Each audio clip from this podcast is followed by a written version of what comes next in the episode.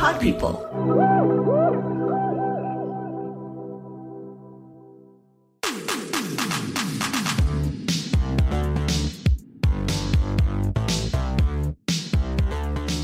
Hello, hello. We are back. This is Pod People's podcast for people who make podcasts, and it's another community spotlight episode. I'm Rachel King, the CEO here at Pod People. We're coming back strong with an episode highlighting the heart of Pod People, our community. This time, we're shining that spotlight on Jordan Gass-Poore'. Much like many of you, her start in podcasts began in college radio. Starting at Texas State University in San Marcos, she went on to produce for the likes of Bloomberg, iHeartRadio, and NPR before eventually co founding the women led audio collective Local Switchboard NYC. She most recently joined CNN, where she was a producer on the daily Webby Award winning podcast Coronavirus Fact versus Fiction with Dr. Sanjay Gupta which is not to be overshadowed by the fact that she also helped develop and launch the podcast Chasing Life, also with Dr. Gupta. You'll hear Tyler and Jordan dig into all of this and the differences between working for an audio unit at a network versus an audio production house, how her love of horror films spawned a fun side project, and her ongoing struggle to hit a work life balance. But we'll let Jordan share her story from the beginning, starting with that good old college radio.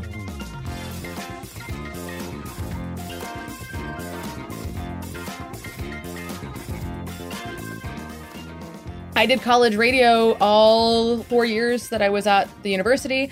I was able to have my own podcast, or I guess how we defined a podcast back in 2008, right. um, which allowed me to do all kinds of great things. And I just fell head over heels in love with it and decided that was how I wanted to spend the rest of my life. That's amazing.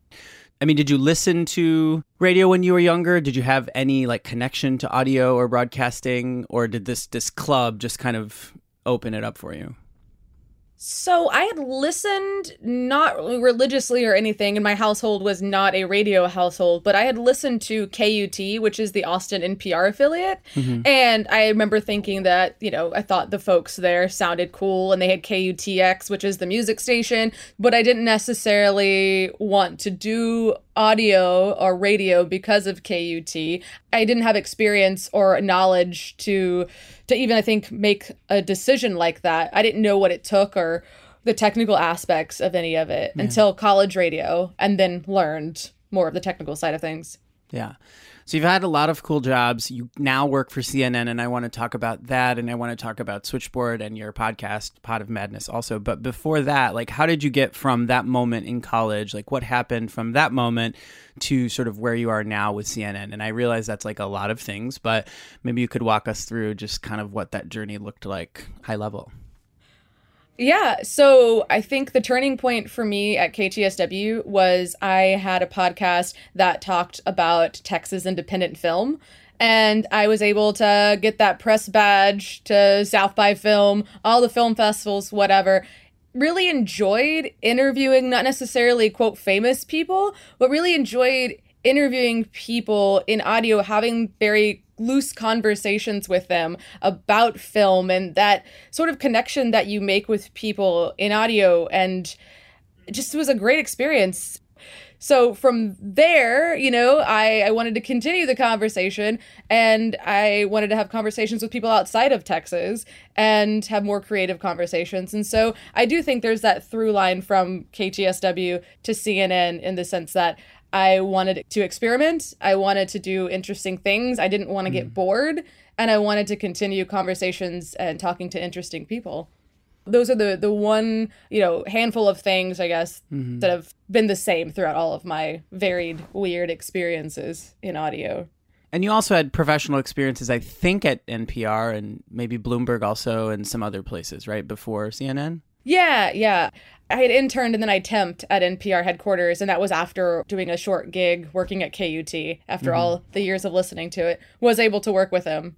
Okay, so now you work for CNN, which is obviously a very gigantic brand in the world of news and business and all kinds of things. And so I'm just always curious. Like I've met a few people who've worked there, and like it's seems to be very fast paced, very exciting, um, and it also seems as though from afar that the audio arm of CNN is growing quite rapidly. So I would love to hear about your evolution there and kind of what you're working on now. Yeah, so I started with the daily coronavirus show, Coronavirus Fact versus Fiction, brought on after doing a stint at Bloomberg, helping with their daily coronavirus show. And as we were thinking about sunsetting the fact versus fiction show, planning ahead to the current iteration with Dr. Sanjay Gupta, which is called Chasing Life. And instead of a daily show, we're now a weekly show. It's 30 minutes instead of 10 to 15 minutes. Hmm. So things have slightly changed, but we have grown, like you said, which has been helpful to at least the Chasing Life department part of CNN Audio because now it's this longer longer show, but it is pretty fast paced. And as opposed to a daily where you're like always freaking out about things. I've never worked for a network before. This is the first time.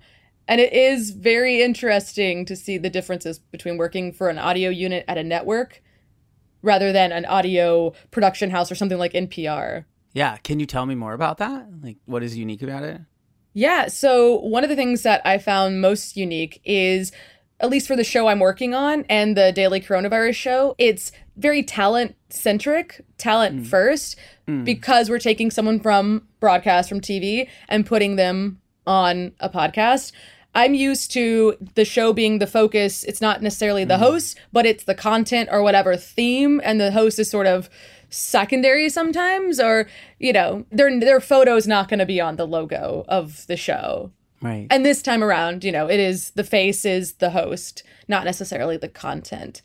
And also the pace of things and the jargon is still different. People are very jargony still, but it's like, oh, a SOT. And I'm like, I don't necessarily call that a, a SOT in sound on tape for podcasting, or I'll say certain jargony things that they're like, what do you mean by that? So there's still still some learning. Yeah. And even the way we write scripts still is slightly different than what I'm used to.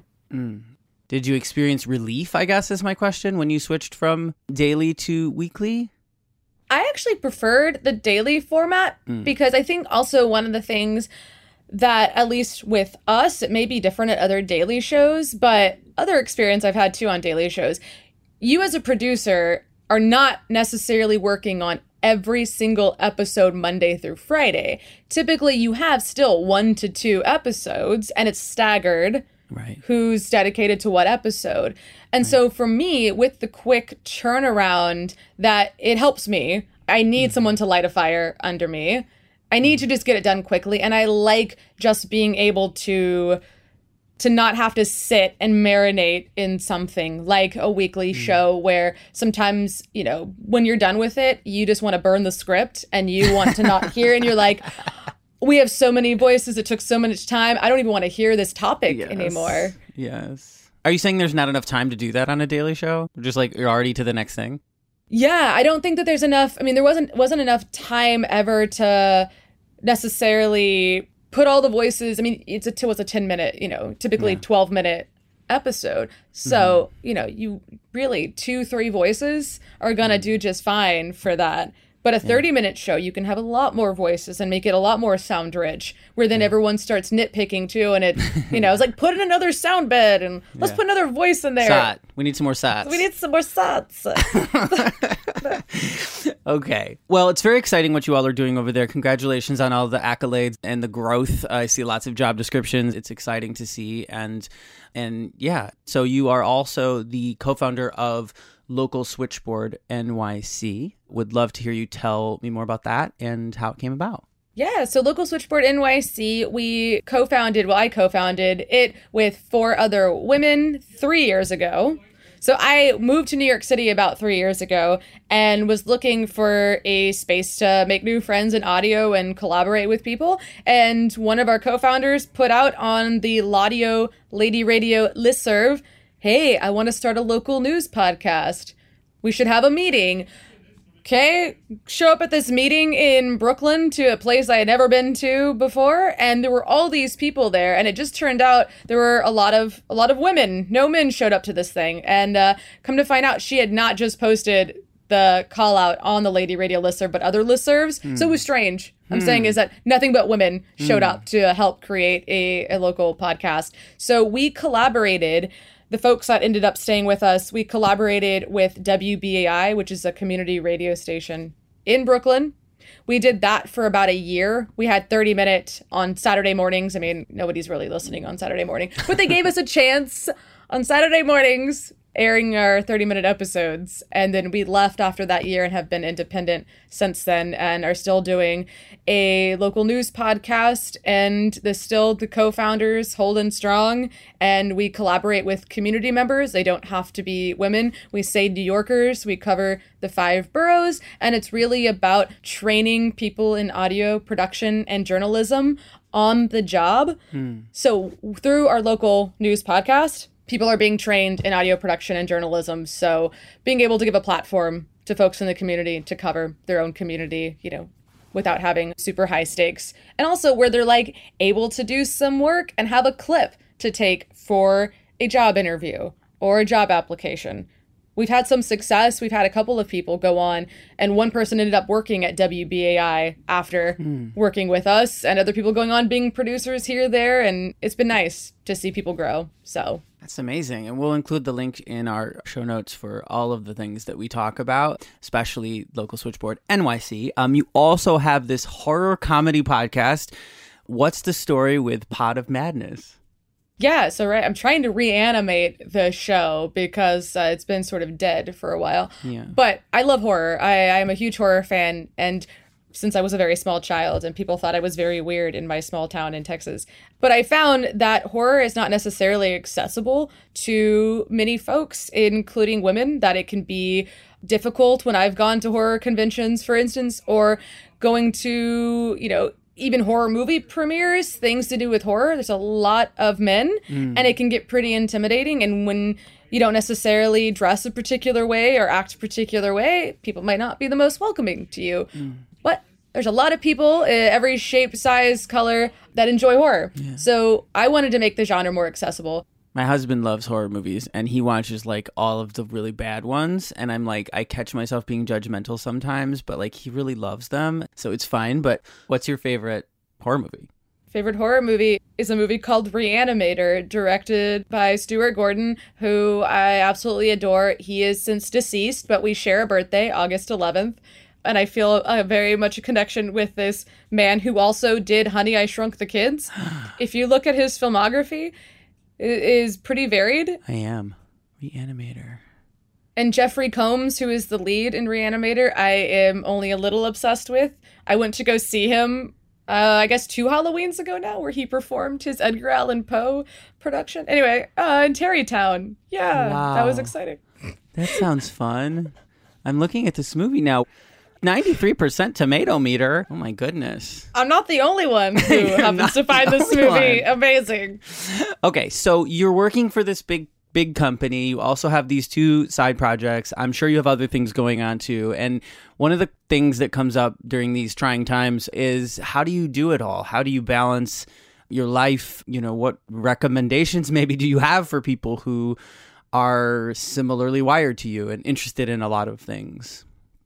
Wow, what is work life balance? Yes. Uh, I am probably the worst person to give advice on anything having to do with work life balance. I think first, uh, versus uh, what is it, acceptance, uh, like knowing that you have a problem. Yes. Um, and then moving forward from there. Mm. But no, I mean, you could talk to family members, friends of mine that I've had since I was a kid, people I've met in New York, and uh, yeah, I've had a really hard time mm-hmm. for a, a, very long time striking any sort of balance. Yeah. You know, I'm one of the people too who are like, you're going on vacation. Don't turn this into a work trip, Jordan. This is a vacation. Mm. Don't even think about story ideas and who you're going to interview while you're there. Just relax.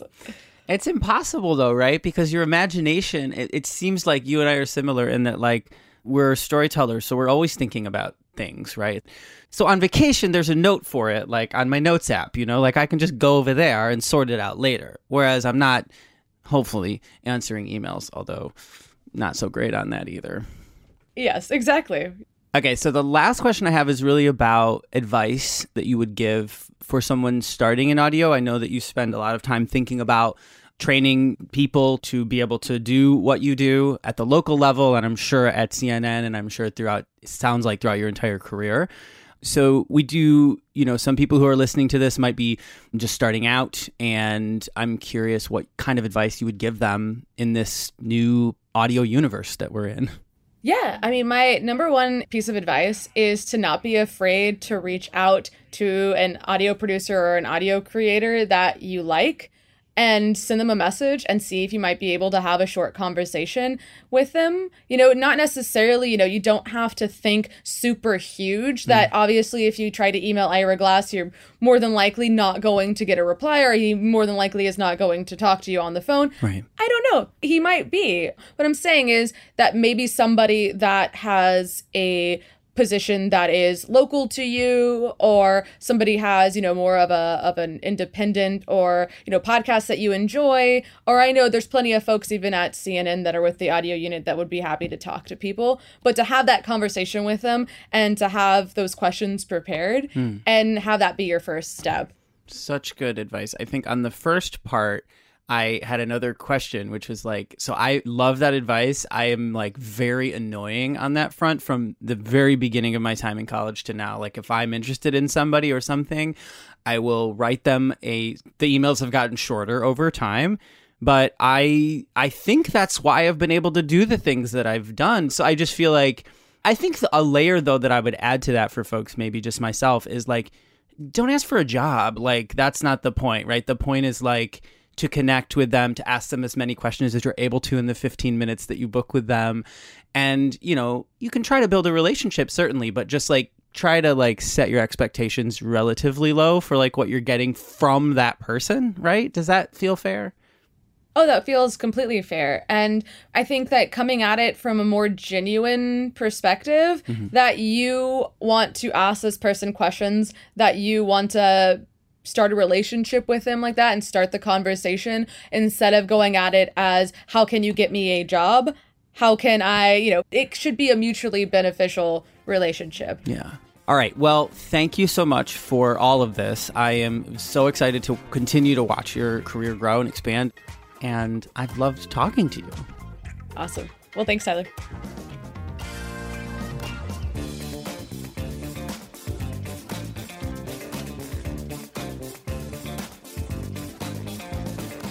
Jordan's desire to experiment and her ability to have an interesting conversation with anyone about anything is what helps her to constantly find and create fascinating projects.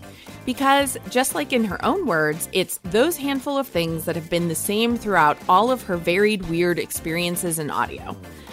On next week's episode of Pod People's podcast for people who make podcasts, we have another trends episode for you. Ann Fuse and I will interview Lindsay Patterson, the CEO and co founder of the children's educational audio production company Tumble Media. We'll talk about the trends in kid podcasts, how kids engage with audio differently than adults, and whether audio fiction is the future of children's podcasts.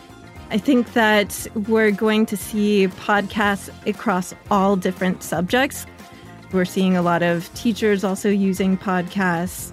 There's a lot of story podcasts. There's getting into like way more audio fiction, which kids love. The Pod People team is me, Rachel King, Ann Fuse, Matt Sav, Andrea Perez, Ashton Carter, Isabel Genius, Amy Machado, Alex McManus, Jasmine Hammond, Danielle Roth, Sammy Reed, Stephanie Bishara, Brian Rivers, and Madison Lusby. This podcast is edited by Katie Clarkson and mixed engineered by Andy Bosnack. All links mentioned in this episode are, as always, listed in our show notes. Follow us on Instagram, Twitter, and LinkedIn to find out about new events and our projects and our featured community members. And if you're a community member, we have a private discussion platform called Circle where you can chat with each other, get resources, and hear about Pod People events and jobs. So get on it. If you're not a community member and you would like to be, you can join us by going to podpeople.com slash join. Send us an email at hello at podpeople.com if you have any questions. And stay weird, y'all.